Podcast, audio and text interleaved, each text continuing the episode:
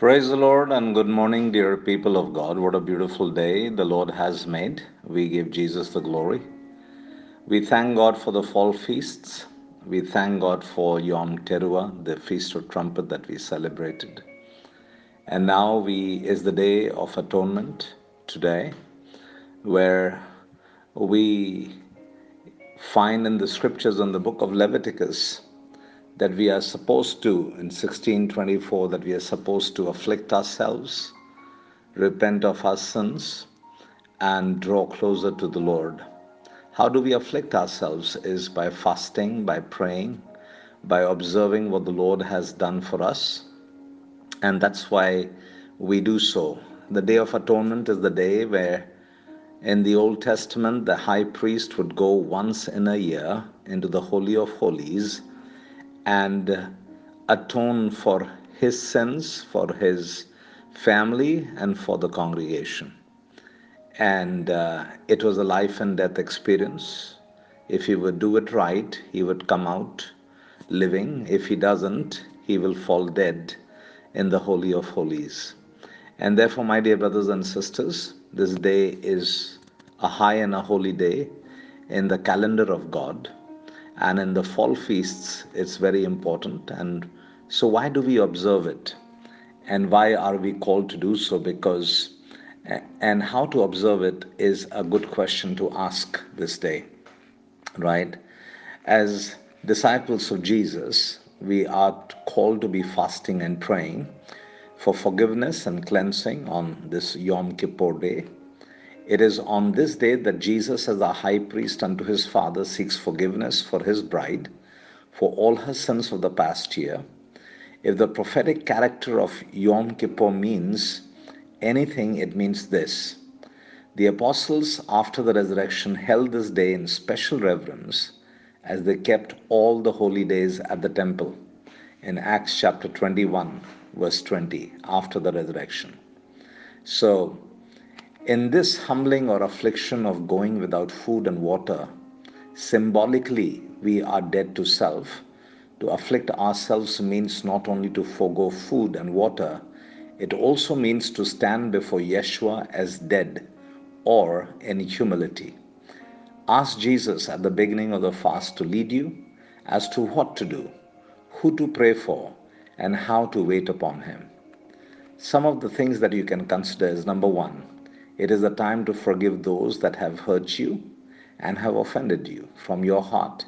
And if you cannot, tell Jesus so and ask Him to help you to do so, and He will. Secondly, it is time specifically with Jesus, our Father, and the Holy Spirit, and to, and to ask for our sins to be forgiven. And we want to be honest with Him about our failures and our distractions and uh, we have nothing to boast of or to say that we have earned a favorable judgment on our behalf. It is a total gift from Him.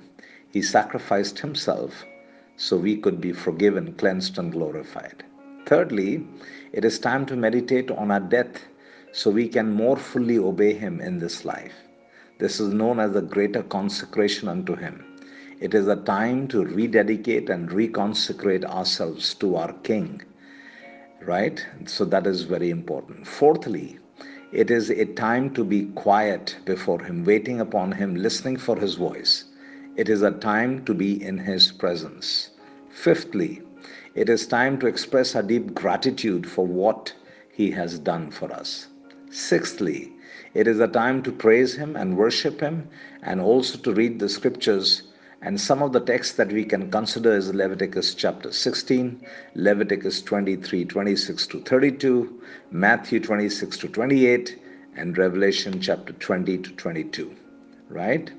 Seventhly, it is a time to pray for others, both believers and unbelievers, and ask God to save them, those who have not yet received the gospel. So, my dear brothers and sisters, it is important that we do, do so and do what the Lord has called us. Why do we observe the Day of Atonement? Number one is to obey God. Leviticus 23 26 to 32 talks about that. Number two, to follow in the footsteps of Jesus. Jesus observed the day every year of his life.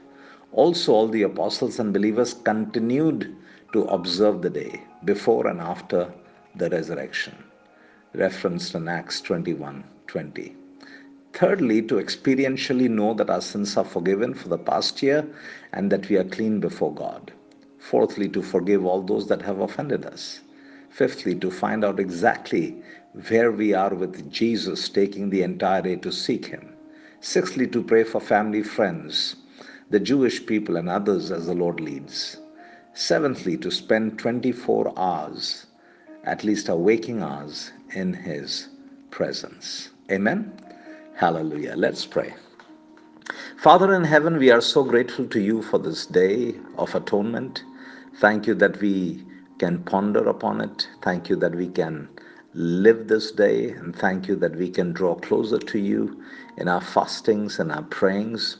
And as we dedicate this day aside to seek your face, I pray that you will wash us and sanctify us Forgive us of any and every iniquity. And I pray the Lord, He'll have mercy upon us. And Lord God, I pray that, Father, you will change us and transform us into the image of your Son, Jesus, that we will never be the same.